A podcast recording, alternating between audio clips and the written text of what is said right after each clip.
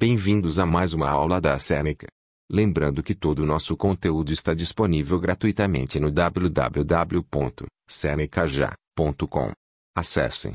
Hoje vamos falar sobre literatura no Brasil na colonização.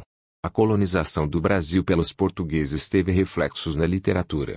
Conquistas portuguesas. Portugal foi um dos principais destaques do expansionismo no mundo. Em 1500, os portugueses aportaram no Brasil trazendo seus hábitos e sua cultura. Uma parte significativa da cultura portuguesa contrastava com a cultura dos povos nativos do Brasil. Literatura nos anos iniciais.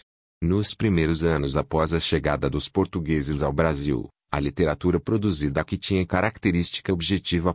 Sua função era formar a coroa portuguesa sobre as descobertas no território. A chegada dos jesuítas e sua função no processo colonizador fizeram com que a literatura local passasse a focar no processo de catequização dos indígenas e dos escravos. Literatura nos anos iniciais. Ou seja, a produção literária no Brasil começou com a literatura de informação e a literatura catequética. Ainda que fosse feita no Brasil, a literatura era de autoria dos portugueses. Então, há debate sobre a real brasilidade dessas produções iniciais. Chegamos ao final desse episódio.